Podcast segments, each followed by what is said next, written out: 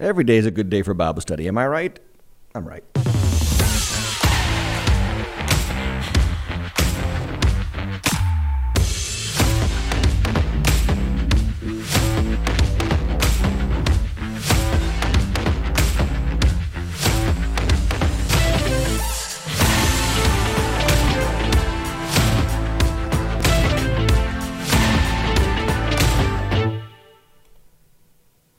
Hey, everybody, welcome back to the channel. My name is Tim. This is Tim Hatch Live, and we are doing Deep Dive Bible Study Part 2, The Kings of Compromise. Welcome into the channel. If you're here for the first time, would love it if you would do me a big favor and subscribe, like, whatever you want to do. Share the content if you're if you're familiar with this content, if you believe it's going to help somebody, share it on your social media. I have a question for you. Do you ever feel like your life is defined by your worst moment or your biggest mistake or the largest problem that you've ever had? If you are like that, if you have ever felt like that, if you ever felt like you could not get over whatever it was that was over you in terms of negativity, problems, sins, mistakes, challenges, can I tell you that that is the furthest thing God wants for you? He doesn't want you defined by your past. He wants you defined by his promises. And that's the content today in the Kings of Compromise because the Kings, the book of 1st and 2nd Kings is not about the kings. It's about those whom God has called to himself. Let's get into it. King of, Kings of Compromise part Did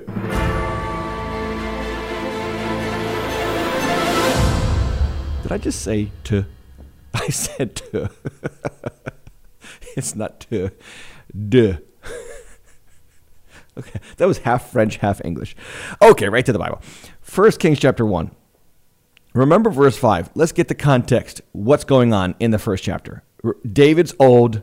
They get him this beautiful young woman. This is the only, we only went through five verses, I think or 11, 10 verses, whatever. And they call on this guy, this girl, this young girl, to love and care for David. Beautiful, young. We talked about the idol of beauty last week. Then the idol of beauty is also uh, exacerbated in Adonijah's rebellion. Adonijah exalted himself, saying, I will be king. That is the idol of beauty. It's all about me. Look at me. And when we are in the idol of beauty, we are defining ourselves by what we look like. Well, that's the kingdom that Adonijah was about to set up. That's what that's where it was headed. And is following in the footsteps of his older brother Absalom, who also was very handsome and was young and was all about himself. Remember Absalom, he cut his hair off every year and would measure it and weigh it. I mean, you know you are self obsessed when you're doing that. This was before the days of Instagram. But anyway, uh, Adonijah is about to take the kingdom into this very superficial, looks oriented uh, all about me kind of kingdom. And if you know anything about the Bible from Deuteronomy, okay, God did not call his people out of Egypt to glorify themselves. He called his people out of Egypt to glorify him. And that is what is true for us as Christians. We are not called out of sin to glorify ourselves. We are called out of sin to glorify him. And now, all Christians still deal with this sinful nature of I will be king. I want my priority, my prominence, my power, my position, whatever. I want people to notice me, look at me, love me, whatever. That's not the kingdom of Jesus. The kingdom of Jesus is a call to come and die, a call to come and lay down your life and say, God, have your way with me. Now, there is an image in the first chapter of First Kings from a very unlikely source of a person who did just that. And we're going to name this person in just a moment, but I want to share, I want to save that for a second because I want to again remind us of the context that we're in here in First Kings. If we go back to the historical narrative of the Old Testament, you get Moses taking the people of Israel out of Egypt, and then where we are in the narrative of the Old Testament, the narrative of the people of Israel is right here in this red box from the rise of Solomon to the absolute uh, desecration of all things in Israel. They end up in uh, exile to Babylon it is a downward slope filled with division, political allegiances, and idolatry. So, this is a very, and I only share this to say, this is a very negative season in Israel's history, but there are so many positives, so many powerful truths that we can draw from it in our own lives. And, and that's what we want to do. That's what we want to do. And right here, we see what leads to the desecration of Israel is a self obsessed culture, a self obsessed king a king that does not serve the people, he serves himself. So he gathers, as the scripture says, 50, uh, he gathers chariots and horsemen and 50 men to run before him. And his father, like, like Absalom before him, never at any time corrected him, never at any time displeased him. Again, what we see in our culture right now with self obsession and narcissism It's really the fruit of a lack of discipline in the lives of parents.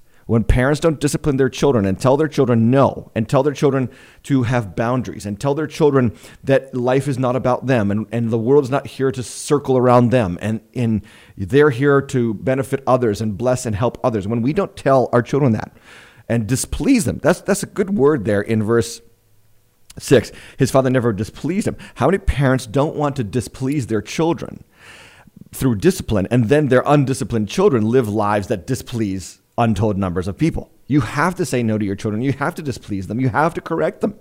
The scripture says, Folly is bound up in the heart of a child, but the rod of discipline shall drive it far from him. No child wants discipline Every child will scream and holler and cry when mom and dad correct them, but uh, that child needs that correction, needs that discipline in his life. Now, when we talk about compromise, and, and, and what we're seeing here is the theme of this talk. You know, compromise, we talked about it when we lower our standards, when we make concessions to the things of this world or the people of this world as Christians, that's compromise. But I have a question what's the antithesis of compromise? We're all going to do this. Like, please don't let this theme. Um, depress you. We're all going to compromise. Christians will make concessions. They will lower their standards. But the question has to be has to be what's the answer to that? And I would say that the answer to that is the antithesis of compromise. And the antithesis of compromise is faithfulness. Faithfulness is the opposite of compromise. When you are compromising and lowering your standards as a Christian, you're not being faithful. Now, here's where you think, I know, I know, this is my problem. I'm just, I, I, I, compromise. I'm not faithful. Shame on me. And, and you think that's where we're going with this talk. No, here's where we're going with the talk. Are you ready? There is an answer to your compromise, and it's not actually in you, it's in God's faithfulness. God's faithfulness to you is your answer to the compromise within you. That doesn't seem intuitive. That doesn't come naturally because we want to be the solution to our own problems. But that is just not how the, the Bible speaks to us. I know a lot of people think that the Bible is about do better, try harder, get better, you know, pick yourself up by the bootstraps and become a better person. That's not what the Bible teaches on a regular basis. The Bible teaches that mankind don't do that. They don't even have the power to do that. We need God. We need a Savior. We need the Holy Spirit, the Helper. That's why Jesus calls the Holy Spirit the Helper in John chapter 14 and 16. He is here to help you. He is here to help you with what? With you. He is here to help you with your biggest problem, which is you. And to give you godly desires, godly trends and, and, and, and wants in your life. That's what the Holy Spirit, that's what God is out to do in your life through the Holy Spirit. And through that process of the Holy Spirit sanctifying you and, and conforming you into the image of Jesus Christ, as Romans chapter 8, 28 to 30, so that you might be the, fir- so that Jesus Christ might be the firstborn among many brethren, right? So that there might be many people who look and act like Jesus around the, around the, around the world. What that produces is a character associated with your name that pleases the world and blesses others. Now, I am writing a new book and I'm writing a new book on Ecclesiastes. I, I, I, can't wait to get this book out to you. It's called Ending Emptiness and it's a book about wisdom. And one of the one of the chapters is it's a hard chapter in Ecclesiastes because people don't know how to interpret it. But I, I, believe that the Lord gave me a good interpretation, a good understanding of what was in that chapter. The beginning of the chapter is Ecclesiastes seven one. It says that a good name is better than uh, precious ointment. Uh, the day of death better than a day of birth. Basically saying it's not about how you start, the day of death, the day of birth. It's not about how you start. It's about how you end. And your name will travel much further than perfume. You think about perfume, ointment, it'll travel far. You put a little dab on you, people can smell it. Put a lot on you, a lot of people can smell it. Well, a name is like that, but a good name is better than fine perfume because if you have a good name, your name and your character and your reputation will travel farther. Here's where I see a lot of people, a lot of Christians, a lot of God, God, godly people who struggle in, in their discipleship because they always define themselves by their worst moment. They always define themselves according to their problems or their addictions or their hangups or whatever. And, and they let that be the final definition of your life. I want to do an exercise because we're going to start now revealing the person's name that stops Adonijah in his tracks. And it's shocking who it is. We're gonna we're right here. At, we ended at chapter uh, one, verse ten. We're gonna turn the page, and you're gonna see the name as we turn the page. But I'm gonna I'm gonna maintain some some um, uh, what do you call that? Tension, suspense. There we go into this moment. Let me put some names up on the screen here. What do you think of when you think of the name Eve? Or what do you think of the uh, what do you think of when you think of the name Sarah? Or what do you think of when you think of the name Rebecca? What are the na- what what comes to mind? Like Eve, I would say original sin, right? Sarah, Abraham's wife, barren, right? gave birth in old age. Rebecca, that's Isaac's wife. Um, I don't know. Really can't think about much concerning her life. There's not much narrative about her life.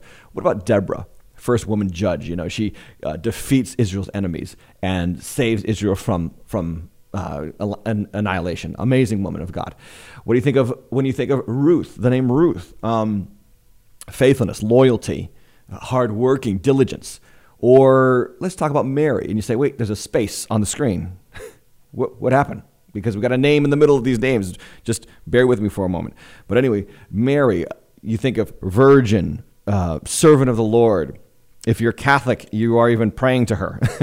uh, what about Martha? And I think about Martha is the hardworking woman who is brother, uh, sister to Lazarus, and Lazarus, and she's um, beloved of the Lord and she's a mighty woman of God, but she's concerned with so many, many things. Remember that moment in Luke 11 where she and Mar- Mary, not Mary the mother, but Mary, her sister, are Mary's at Jesus' feet and Martha's in the kitchen working and saying, Tell Mary to help me out with the work. You know, you think about Martha could go both ways a good, honest, hardworking woman, and then at the same time, too busy with too many other things.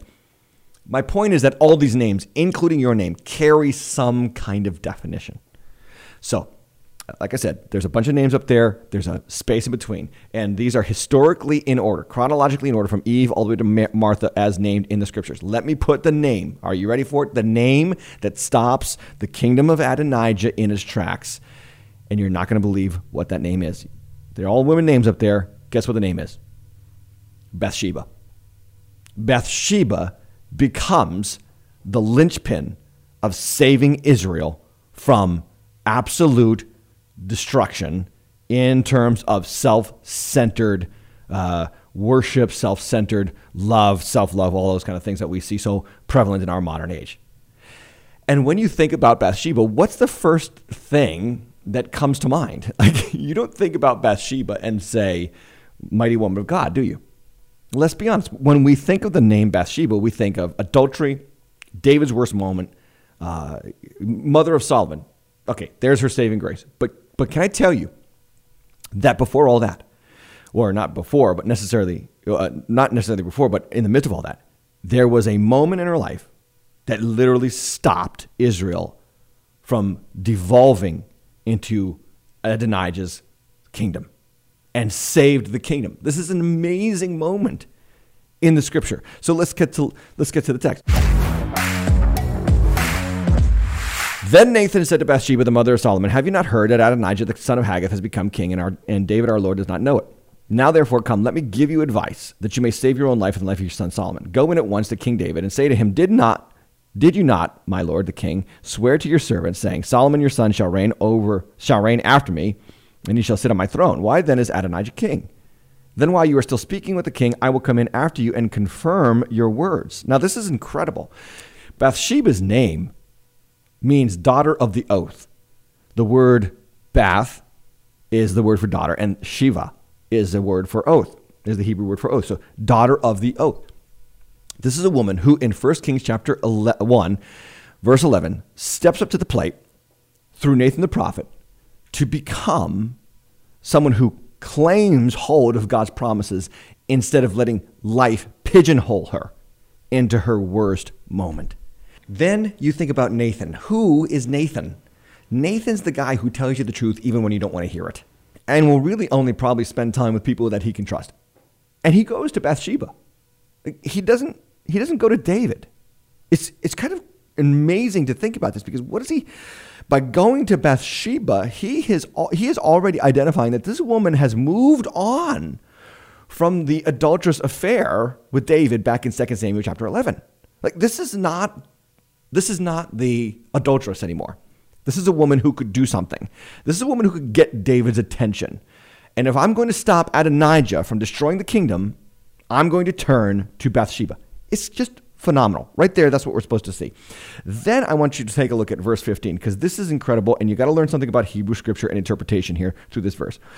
It says, "So Bathsheba went into the so so Bathsheba went to the king in his chamber and then look at this parenthetical statement. Now the king was very old. We've already been told that. But look what the next line says. And Abishag, the Shunammite, who was, was attending to, to the king. Now, this is a parenthetical statement in verse 15, right next to the name Bathsheba for a reason. And I want to give you the reason. When you're studying the Bible, particularly the Old Testament, names close to names, when the Old Testament text puts a name near a name, it is often doing that so that we will draw a distinction between those two names, those two characters, and we will also think of that person in a larger context in terms of their life. Back to verse 15. Let me just show you what I mean. Here's Bathsheba going into the king on the on the advice of Nathan the godly prophet. Here's Abishag, the you could call her the new Bathsheba, the young, attractive, beautiful woman who is there to cause David to be virile again because he's getting old. And they, and they sent her, remember from last week, she was sent into the king to sleep with him to keep him warm.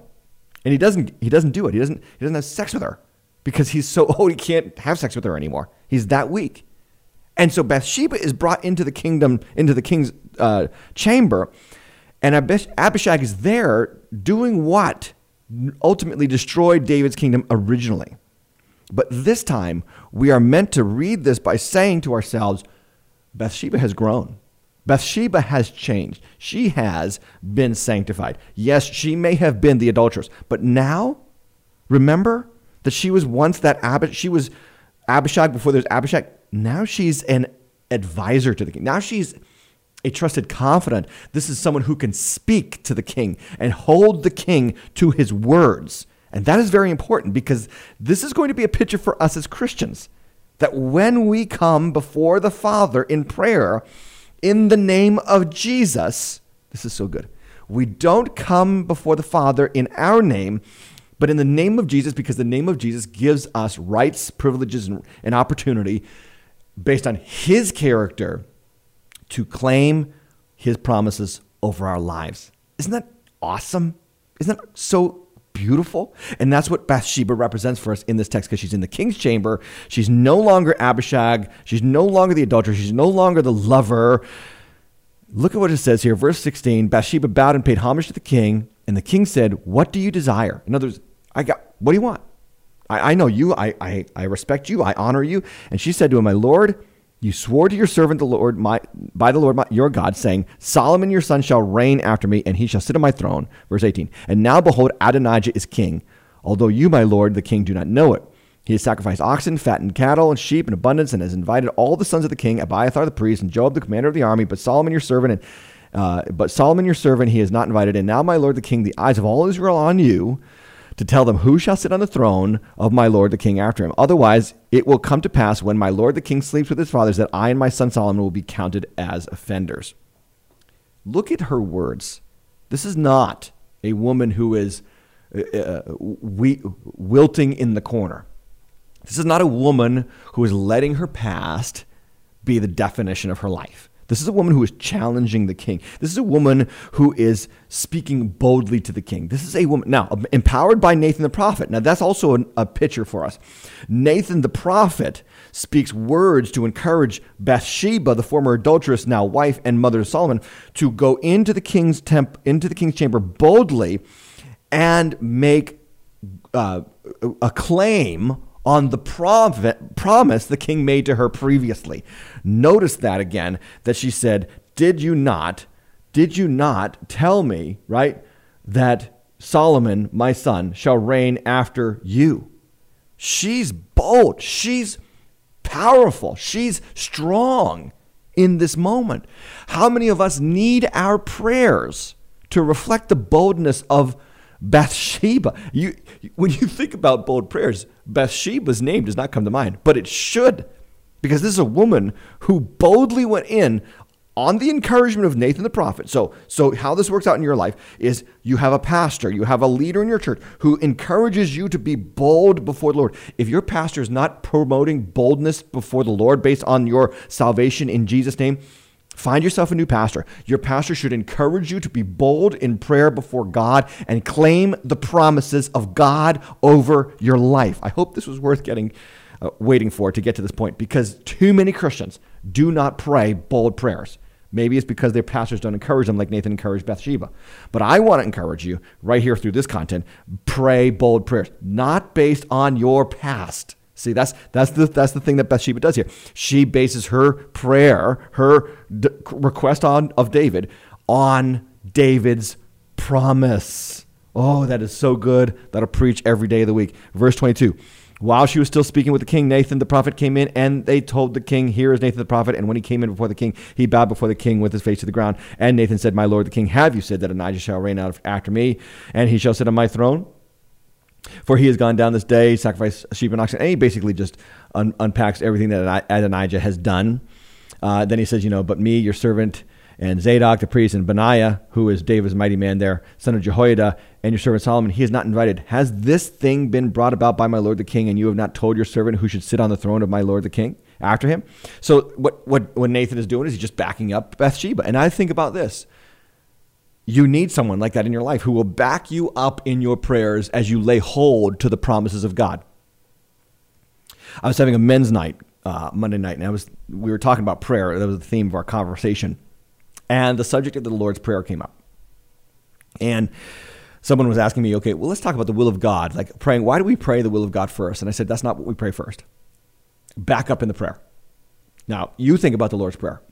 What's the most important word in the Lord's Prayer? I would suggest, I would submit to you, and I taught the church, my church, uh, many years back through the Lord's Prayer. The first word of the Lord's Prayer is the most important word. The first word of the Lord's Prayer is what? Our our Father. The reason why the first word is the most important is because it reminds us that we are not we are not the only people on the planet that God has to answer and help and empower. And I bring that up because the most powerful prayers you ever, ever pray are prayers that are in agreement with someone here on earth because that person will hold you accountable to whether or not this is in God's will or whether or not this is just selfish ambition, or whether or not this is something that they can confidently pray about. You need prayer partners. That's what Nathan becomes here for Bathsheba. And some of you don't have boldness in your prayers because you don't have prayer partners, people who will lift these things up to, to, to God in prayer with you and for you and in agreement um, about what God wants for your life. And so, what Nathan becomes here is a prayer partner for Bathsheba, giving her substantiation to her prayers, which she already laid claim of according to the promises of David made to her previously. And again, not divining herself by her past, but by God's promise, uh, David's promise, who is a symbol of Jesus here in this moment, in this text. So, verse 10, uh, verse 28. Then King David answered, Call Bathsheba to me. So she came into the king's presence and, took, and stood before the king. Now she's not, she's not bowing, she's standing before the king. And the king swore, saying, As the Lord lives, who has redeemed my soul out of every adversity, and as I swore to you by the Lord, the God of Israel, saying, Solomon, your son shall reign after me, and he shall sit on my throne and in my place. Even so, I will do this day. Then Bathsheba bowed with her face to the ground and paid homage to the king and said, May my Lord uh, King David live forever. Then King David said, Call to me Zadok the priest, Nathan the prophet, Benaiah the son of Jehoiada. And they came before the king, and the king said to them, uh, take with you the servants of my of your lord, and have Solomon my son ride on my own mule, and bring him down to Gihon. Now, now the word "my own mule" is just he is giving him substantiation. He is substantiating that Solomon is indeed the one who will carry the torch in the kingdom from this moment forward.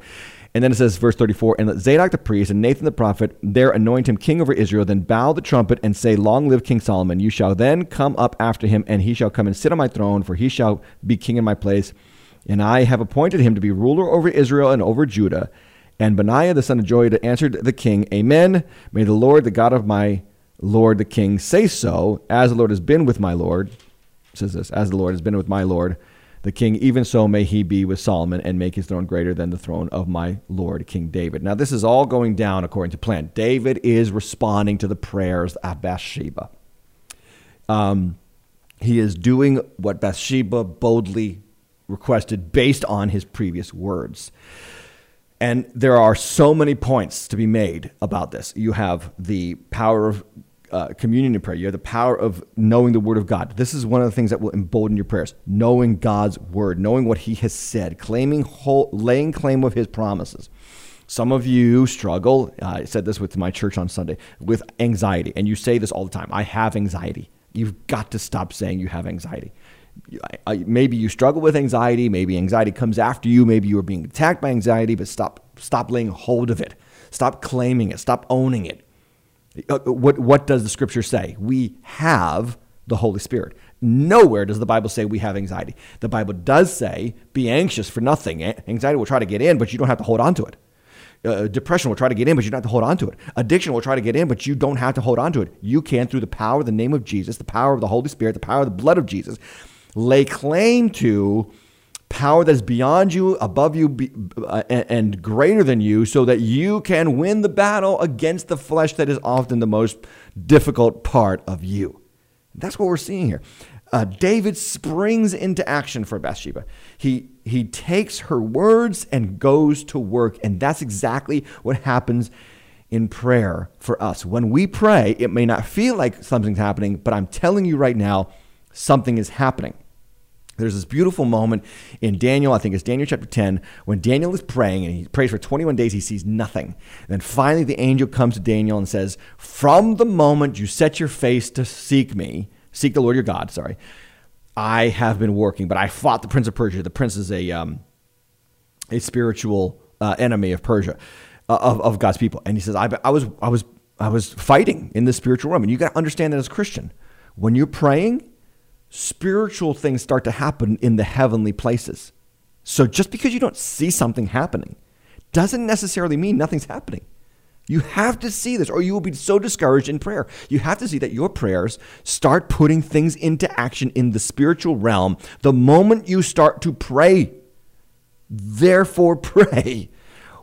I wonder if there's not activity going on above your head in the spiritual realm because maybe you are doing what Bathsheba could have very well have done. You are defining yourself by your worst moment, your, your past, your problems, your sins, your mistakes, and you're not defining yourself according to what God's word has already said.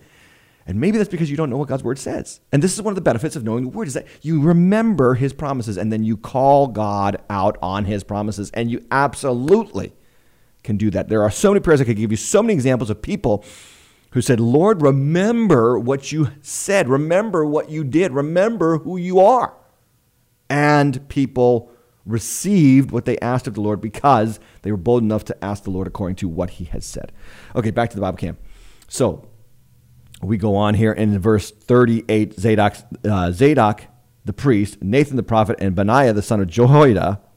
Sorry, I keep butchering that name. and the Cherethites and the Pelethites went down to the they went down and had Solomon ride on the king's mule and brought him to Gihon. There Zadok the priest took the horn of oil from the tent and anointed Solomon. They blew the trumpet, and all the people said, Long live King Solomon. All the people went up after him, playing on pipes and rejoicing with great joy, so that the earth was split by their noise. I mean, this is an amazing moment. Again, spiritual reality is at work here. The earth was split by their noise. The prayer of Bathsheba to David starts to put the powers of David's army into motion, and the motion starts to split the earth. What is one of the what is that next line? Our Father in heaven for, uh, from the Lord's prayer. Your kingdom come, your will be done on earth as it is in heaven. When you pray and hold claim to the promises of God, lay claim to the promises of God, you split the earth with the will of God. You bring heaven down to earth. Powerful stuff here. Verse 41 Adonijah and all the guests who were with him heard it. Now, this is Adonijah, remember, the self centered, handsome, me first, I will be king guy. And he hears what happens the noise of the people of David singing and rejoicing over Solomon being made king. And it says, and they, uh, when, they, uh, when the guests who were with him heard it, as they were finished feasting, it says, When Joab heard the sound of the trumpet, he said, What does this uproar in the city mean? While he was still speaking, behold, Jonathan, the son of Abiathar, the priest, came, and Adonijah said, Come in, you are a worthy man, bring, you bring good news. Jonathan answered, No, not this time. no, for our Lord, King David, has made Solomon king, and the king has sent with him Zadok the priest, Nathan the prophet, and Benaiah the son of Jehoiada, and the Cherethites and the Pelethites, and they had him ride on the king's mule, and Zadok the priest and Nathan the prophet have anointed him at Gihon and they have gone up from there rejoicing so that the city is in uproar. And this is the noise that you have heard. Solomon sits on the royal throne. Moreover, the king's servants came to congratulate our, congratulate our Lord King David, saying, May your God make the name of Solomon more famous than yours and make his throne greater than your throne. And the king bowed himself on the bed And the king also said, Blessed be the Lord, the God of David, the God of Israel, who has granted someone to sit on my throne this day, my own eyes seeing it. Now, this is uh, what we're supposed to see here is that Adonijah's kingdom is totally upended by the prayers and the activity of the true and righteous anointed King David. Again, David's actions upset and uh, actually bring to pass the promises of David concerning Solomon, and those promises upend uh, uh, Adonijah's kingdom. Self centeredness that is prevalent in our world, that is, that is radically ex- expansive in our world, is upended through the prayers of a woman named Bathsheba because she claimed hold of the promises David made to her. Let's go one more step into the Bible. Uh, again, we do the Bible cam to read the Bible because there's so much text in First Kings. We're just going to go through it uh, through this this uh, means from now on in the season. Verse 49. Then all the guests of Adonijah trembled and rose, and each went to his own way. And Adonijah feared Solomon. So he arose and went and took hold of the horns of the altar. This is an expression of absolute uh, despair. He is ready to die. So he, like last ditch effort here, he goes in and takes hold of the altar. And it says, It was told Solomon, Behold, Adonijah fears King Solomon. Behold, he has laid hold, hold of the thorn, horns of the altar, saying, Let King Solomon swear to me first that he will not put me, that he will not put his servant to death without the sword. And Solomon said, If he will show himself a worthy man, not one of his hairs shall fall to the earth, but if he is if wickedness is found in him, he shall die. So King Solomon sent, and they brought him down from the altar. And he came and paid homage to King Solomon, and Solomon said to him, Go to your house. All right. That's the text. Let's talk about it. All right, so when we talk about it, we're talking about fundamentally the defining moments of our lives. What is the defining moment of your life? And that really is the question that I want to pose here based on 1 Kings chapter 1. Bathsheba, the name, what comes to mind? Adultery, murder of her husband. Um, you know, there's a lot of questions about Bathsheba's character even in that moment, and we'll get to that in a second. But what you have to see is what the text is asking us to do is never judge someone by a single moment. Never judge someone by a single moment. It's especially if it's a bad moment. Because when we think of the name of Bathsheba, that's what we think about. We think about adultery. But did you ever think about the fact that this is the woman that literally saved the kingdom from going the way of Adonijah and instead went the way of Solomon? Adonijah, I will be king. Solomon, the king of peace, wisdom, the guy who brings prosperity and blessing to Israel. Never, never judge someone by a single moment. Can I tell you also that includes yourself? That includes yourself. Don't judge yourself by a single moment. So here's what the here's the transition for Bathsheba. She goes from the other woman, okay, to Nathan's first choice to intervene, the woman who saves a nation. Uh, I don't know what your character is. I don't know what your defining character is right now, but I can tell you this: that God can transform you. God can redefine you. God can take you from being the person that people associate with, I don't know, alcohol, drugs, lust, pride, um, materialism, whatever, and make you a person useful in the in the kingdom that he is building. This is the point of the story. This is the point of every um, story of a former sinner made saint. It's the power of the gospel that brings Gentiles into the family of God, makes people righteous, changes people's definition and redefines them according to what God has said and done for them instead of what they did to themselves. And, and that's really what we're asked to see in this text, in this very long chapter in 1 Kings. So, with that in mind, let's tap into some truth and we'll close out the episode. Okay, so some truths that I want to tap into here today. Your past does not define your potential. God's promises define potential. What are you allowing to be the overarching theme of your life? If it's not the cross, if it's not the blood of Jesus, if it's not the grace of the Lord Jesus Christ, you're making a horrible mistake. You are your mind needs to be as the scripture says renewed Right? Do not be conformed to the image of this world, Romans chapter 12, but be transformed through the renewing of your mind. there are going to be forces in this world that try to define you. There are going to be people in this world that try to pigeonhole you. There may even be Christians who say, This is who you are, there's no changing it, don't even bother trying. Like, there's a lot of Christians that do that to other Christians. There's a lot of Christians that do that to new Christians. Oh, I know that person. I know where they came from. Oh, I know their past. Okay, yeah, that's their past. Ladies and gentlemen, we are Christians. Your past does not define potential. God's promises define potential. I want to show you some so, show, show you some names when we talk about the the redefinition of our lives. Consider these names in the Bible. When we think about Eve, who do we think of? Original sinner, but God makes her the mother of all the living. That's the last thing the Bible says about Eve. That's the definition God gives. Or Abraham becomes or I'm sorry, Abram, the guy who sells out his wife, the guy who fails God and um, sleeps with Hagar, and God makes him Abraham. The word Abraham is the word, the name Abram with in it, which is the word or the, the, the sound that, that the ancients believed God made when he said, when he spoke into the world and said, let there be light. The is God speaking. Abraham, I'm going to speak into your life, Abraham. I'm going to redefine you. Isn't that powerful? Or Jacob the thief becomes Jacob the patriarch. Jacob, who robbed his brother, robbed his old man, took advantage of his own blindness, becomes Jacob the mighty patriarch, the sons of Jacob, the 12 tribes from Jacob's life line. Sorry. Ruth, the widow, becomes Ruth the wife. She loses her husband uh, in her land, in Moab, and, and then she, through loyalty to Naomi, becomes Ruth, the wife of Boaz and the great grandmother of David. Redefinition. Moses, the murderer, becomes Moses, the lawgiver. Think about that.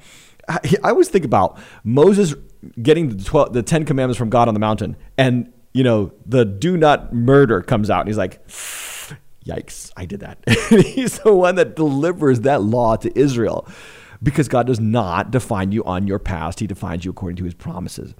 Um, Simon becomes Peter, the rock. Uh, Simon's name means listen. Peter's name, Petros, means rock. Saul, of course, the, the archetype of this becomes uh, Paul, the greatest uh, evangelist of the uh, gospel. And then let's add to the list one more name, the name Bathsheba. Bathsheba, the other woman okay, becomes Bathsheba, queen mother. Bathsheba, the other woman, the adulteress, becomes queen mother. There are some commentators that believe that when Bathsheba uh, goes and bathes on the roof of her house nakedly, uh, she did that on purpose to allure King David because in the ancient world, and I have been to the city of David, and I, I think I've shown pictures of the city of David as it is now on the show, but I have been there. And you can see that the, the, the buildings are all stacked on top of each other. So when, when Bathsheba's on her roof, and all the other roofs would have been lower than the king's roof, it's quite possible because she's a, a son of, uh, sorry, she's the wife of Uriah, who was a mighty man in David's army it's quite possible that their houses were close. She saw David out there a couple times, maybe, and then she goes out there and purposely gets naked and bathes on the roof. My point is, is that she was not some innocent bystander in that moment. A lot of commentators believe that. And so you could easily call her, oh my gosh, this is the woman who uses her body to seduce the king. And God says, Nope, I'm not going to define her forever by that, by that moment. That was a bad moment. There's no, there's no excuse for that moment. God does not wash over that moment. God, God does not just ignore that moment. It's, on, it's in Holy Scripture so that we remember that that was a moment in her life. But First King chapter 1 is there to remind us that that does not stick with her. That's not the only thing we're supposed to remember about Bathsheba. Her later years were better than her former years. And I would say to you in your life, your later years in Christ are going to be better than your former years because that is the process of sanctification. That's what the gospel brings to our lives. Let me close this out by saying this, tapping into truth. The enemy wants to define you according to your sins and failures. God defines you according to his grace and purposes. God defines you not by what you did wrong. But God defines you by what he has done for you that is right. And the key text of all this, of, of, of, of 1 Kings chapter 1, is when Bathsheba went into the king, into his cha- went, went to the king's chamber, and there's Abishag who represents her former life, but this time it's Bathsheba who bows and pays homage and then gets her desires and makes her request, her bold request to David, and calls David out on his promises and changes the nation. This is a beautiful picture in 1 Kings chapter 1 that in a world and in a story where the kings are not always going to be the greatest kings. Adonijah, who was king for moments, uh, was not a good king, but he's going to be the archetype for many successful king, successive kings after Solomon. In the midst of all that, it's the people who lay hold of God's word and God's promises who change the nation. And the same is true for you, and the same is true for me. So, my point today, as we close out this conversation, is what are you holding on to? What are the promises from God's word that you are holding on to? That's a great question. Do you know the promises? Have you been in the scriptures? Do you read the scriptures and get a hold of what God has said? And then the last question is what are the things in your past that you need to let go of? Like what's holding you back from from going after God and seeking him and and asking of him the things that he has promised you in his word? On the other side of this camera, I know that what I love about the deep dive is that I get to do this on my own time. You get to do this on your own time, right? But what I love about this moment is to get you to think that you are a promise and a prayer according to that promise away from a powerful moment in your life. You, you are a promise and a prayer away from a powerful moment in your life. God can redefine you, God can use you, God can empower you. Look, this is what the stories are for in the Old Testament and the New Testament the failures that God restores to himself and gives promises to so that they can make a powerful impact in the world. It begins in your home, begins in your family, begins in your job, your community, your neighborhood, but ultimately it begins here. It begins with what you are letting go in here. The promises of God got to go in, and the past has to go out. Amen. That's the episode, guys. Like, share, subscribe. Uh, so glad you guys are here. Support the channel if you would. Uh, I value all your support. Thank you for being here tonight. And also 10 questions with Tim, first Thursday of the month. Can't wait to get to that. We are only, I think, two Thursdays away from that. So make sure that you also uh, tune in for the deep end on Tuesday nights. And the deep dive and deep end will be here uh, next Tuesday and next Wednesday. Other than that, God bless you guys. Have a great night. Lay hold of the promises of God.